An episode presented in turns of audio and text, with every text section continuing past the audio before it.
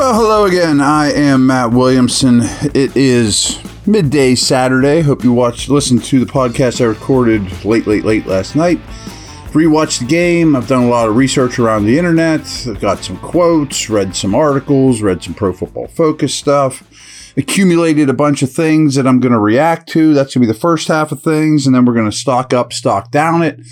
So here's some uh, some quotes from players some things I found just in a real random order.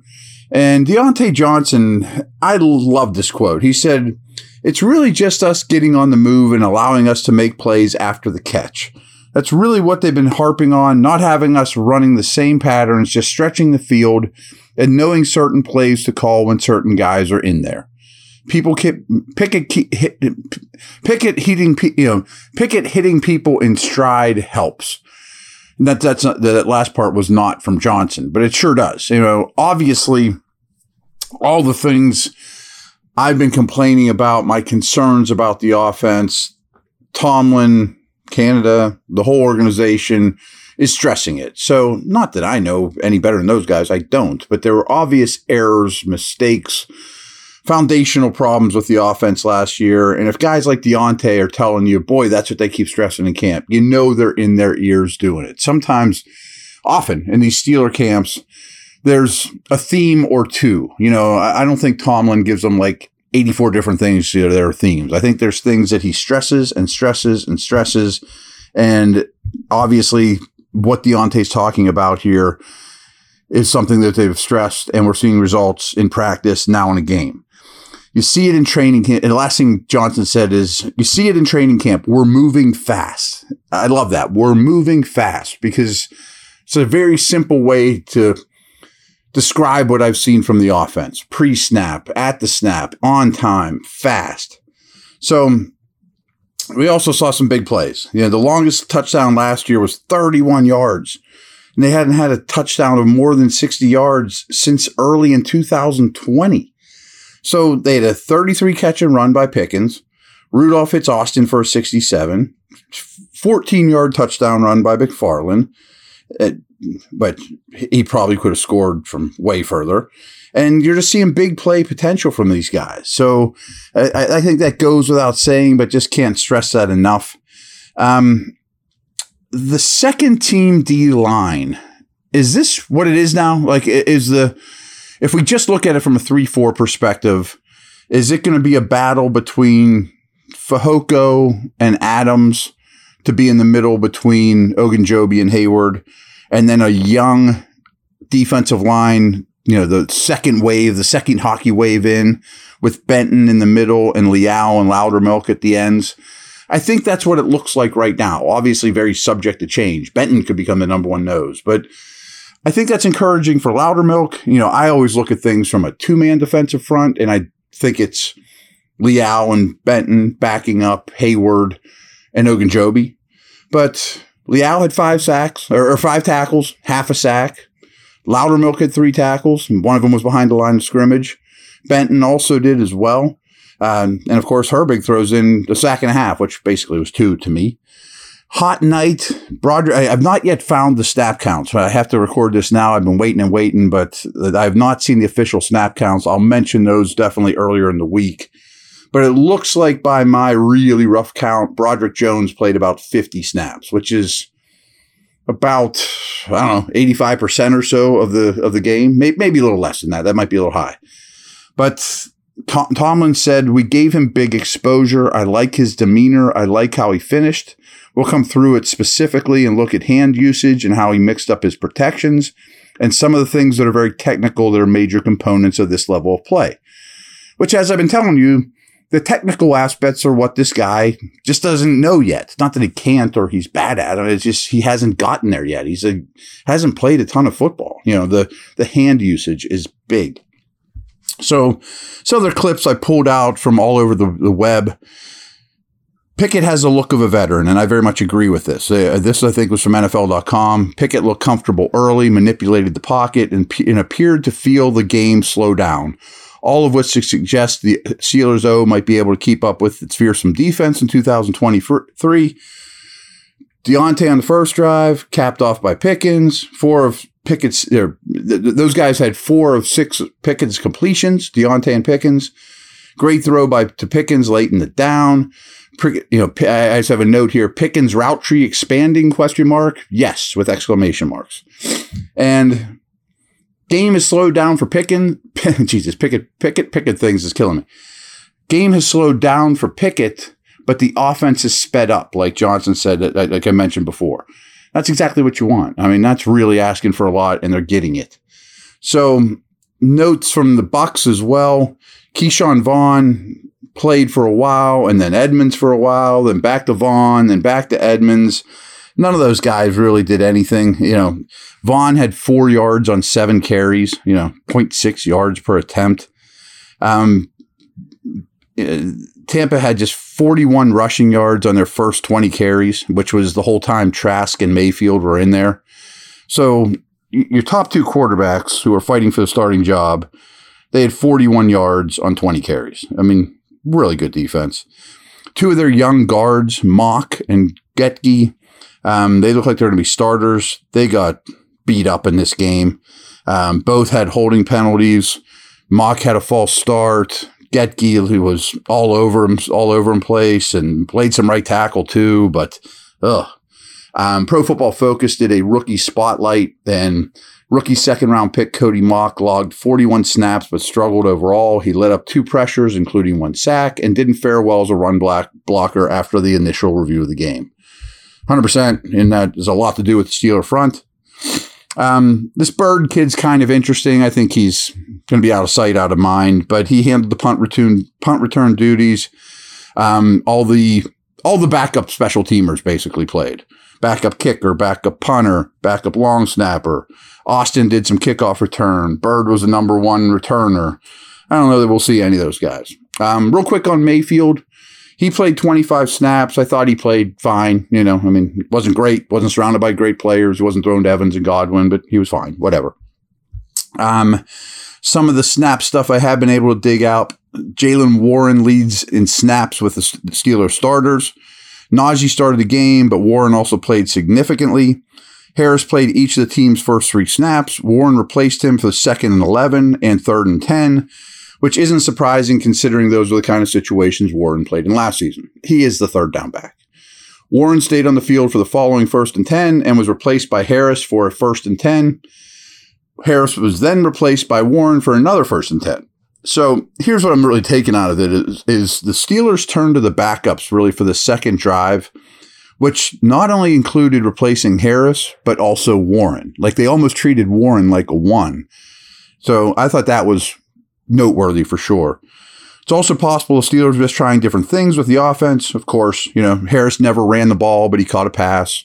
Warren was more used as a runner than receiver, which was their opposite roles last year. Who knows? I mean, I, I guess it's worth noting, but I'm not going to do a whole lot into that. Um, Kenny had seven dropbacks. Mitch had four. Rudolph had 15. And Tanner Morgan had nine. Um, Morgan didn't do himself any favors. Um, the Kenny Pickett was six of seven for 70 yards, as you know. He had an 85 passing grade by eight PFF standards, which is really good. And Rudolph they credited with two big time throws. Great.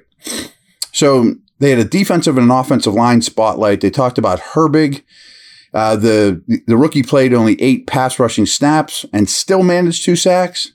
Um, highest graded defender in this game for PFF.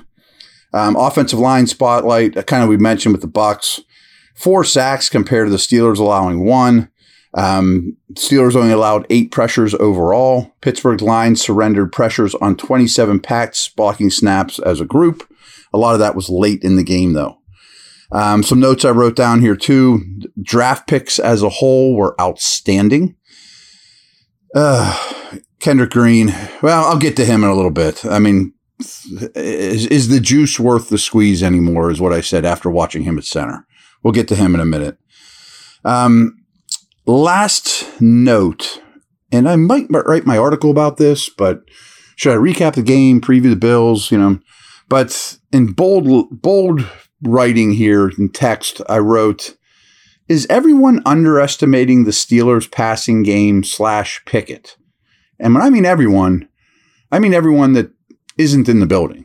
Me, you, every national guy out there. Are we underestimating this passing game? I know they played a garbage team. I think we are. And maybe I'm getting a little too excited, but maybe this passing game isn't going to be, boy, I hope it gets close to league average. Maybe it's the 12th best passing game in the league. I'm just throwing it out there. Like, I don't think that's the craziest thing I've ever said. Um, be back in a minute. We'll do some stock up, stock downs. They're mostly stock ups.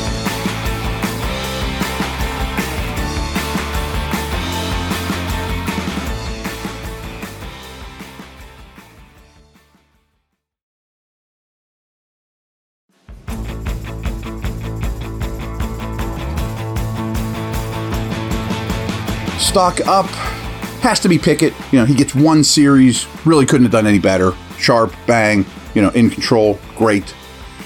I'm going to give Rudolph a stock up. No question. Really strong showing. I mean, well done. I think he's a number two in this league. Other stock ups, Diontae, he carved those guys up, was very open. Again, these are one series, small sample size, but we're talking preseason. You have to say Pickens. The after the catch stuff shouldn't surprise any of us. I mean, what did Kenny say the other day? You know, George is the most talented receiver I've ever played with. Uh, Jordan Addison, you know, he's played with some couple dudes, and um, yeah, Pickens can kind of do it all. We shouldn't shouldn't doubt that he can be great after the catch. I mean, I think that's in his toolbox.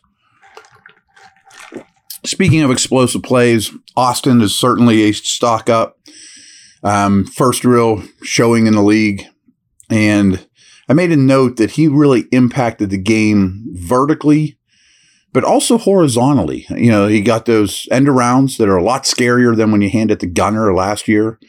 And he can attack the entire field from numerous spots, as can Heyward. And Heyward played a great game. He's going to be a spot player, but he makes those spots count. I'm excited to see snap counts on Darnell Washington as well as his former teammate Broderick Jones. It seemed to me the Georgia boys were in there a lot and held up well and didn't fatigue, and they're big bodied guys in extreme heat. And I thought both played well. Um, so we're going to have to keep an eye on the, on the exact snap counts, but I think that they were plentiful for both. Um, Anderson, the seventh round pick, once again, he's playing all over the line, numerous positions. This guy's a keeper. He's a good player. He's a good prospect. And what he does sticks in the league. I thought Fehoko and Watts played pretty well late in the game as well. You'd expect that, but it's they're not names getting thrown around a ton. You have to bring up Herbig. The speed he showed, the get off, the counter moves, really good hands, the aggression. He, he looks really good. Um, some of the down the line guys too. David Perales, another edge guy, is a good player, keeps showing up at camp. He's going to have a tough time making the team, as is Quincy Roche, who was kind of a little bit up and down this game, but he had a sack. He made a play on special teams. You know, coaches notice these things, of course. I thought collectively, all the inside linebackers of note played pretty well. That they flew around the field. I didn't see a lot of missed assignments. I didn't see guys that were athletically overmatched. And Alexander, in particular, Kwon Alexander, absolutely stood out. Uh, we talked about Pierre last night. You know, I was made aware on the air last night that he had a bunch of tackles, and you never want to see that from a corner if you just box score scout. But that's why you don't box score scout, and you have to go back. He made a lot of plays. Looked like a veteran out there playing against rookies. Exactly what you want. And yes, he allowed a touchdown, but that was a tremendous throw, a tremendous play. I'm not going to kill him for that. Elijah Riley factoring in out of the slot. Made a play on punt team, also a tackle near the line of scrimmage as a slot player. His toughness is obvious at practice. Good around the line of scrimmage, throws his body around. I think he has some safety capabilities as well. He might sneak on this team. Uh, Kenny Robinson held up really well. Good for him. Played a lot of snaps as well. That's another guy I'm really curious to see how much time he actually was on the field. Um, stock down, Kendrick Green leads the list. And I mentioned, is the juice worth the squeeze? If this guy can't play center, unfortunately, maybe all that other stuff just isn't worth it. And are there more people on the planet that are big and fast and can run and like to hit people that you could find that maybe are special teamers or they're not 310 pounds or 280 or yeah i mean you know what i mean uh, can we find someone else to do this stuff that can also help at some position whether it's o line or not because his center reps were pretty terrible and they've been pretty terrible since he's been in the league now i always compare him as of many to Ricard with the Ravens. What's interesting about these two rival organizations is the Steelers are trying to find their Ricard, the 300 ish pound battering ram, sledgehammer, move, crush your face dude. Well, the Ravens are now going three wide and have no role for Ricard, who basically played like 70% of their snaps last year. He was an undersized nose tackle turned killer fullback, assassin, whatever you want to call him. And now they're asking him to play guard, which I don't think is going to go well at all. And they've already paid the guy. So I didn't dig into his contract, but he's not making veteran minimum. My point is, if he can't play guard and they have no role for him at all, what if he gets cut and you just tell Kendrick Green to hit the bricks and go sign the better version of him? You know, I mean, you might have to compete with some teams for him, but I'm pretty certain 32 teams are not after 300 pound battering rams. I mean, there's only one team that used it last year. I haven't heard these ex- these experiments going on in Chicago, LA, Seattle, New England, blah blah blah blah blah. Not a great day for two receivers, Butler and White. White had a special teams penalty. They both had a drop. Yeah. As mentioned, uh, the quarterback Morgan looked like an undrafted rookie free agent that was swimming upstream to be kind, you know. So who knows? I'm sure he'll play against the Bills. Speaking of the Bills, I'm sure you're not going to see Josh Allen. And if you do, maybe it's a series, you know, at most. Um, I have to watch.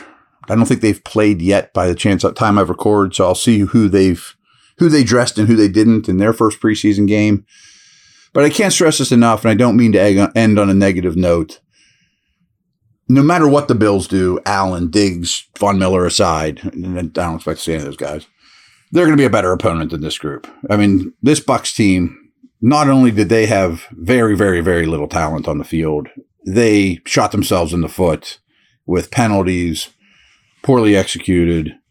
That was an Alabama versus Alabama State. I mean, not that bad, of course. I mean, these are two NFL teams. That's a bad analogy, Matt. Come on. But their their one team was much much more talented, better, better coached, better prepared than the other, and it showed. All right, good stuff there. Um, I pro- I will not record one tomorrow. Tomorrow's a weird day for Steeler um, life because they have a standalone practice. Obviously, Saturday, day after, day after the game, there's nothing going on in Latrobe but there is a three hour, there's a, I'm on the air for three hours, but there's a, a normal practice Sunday. So I'm going to drive up in the morning, do three hours of radio, turn around and come home because Monday they're off. So I would assume that'll be a very light practice, but who knows? I might have some good notes from that. But I don't think Sunday you'll get one from me. Plus, I mean, it's a weekend. I mean, I would imagine I'll get back at this Monday, although they're off Monday and I gave you two over the weekend. I don't know. I'm talking to myself. But all right, everyone, take care. Over and out.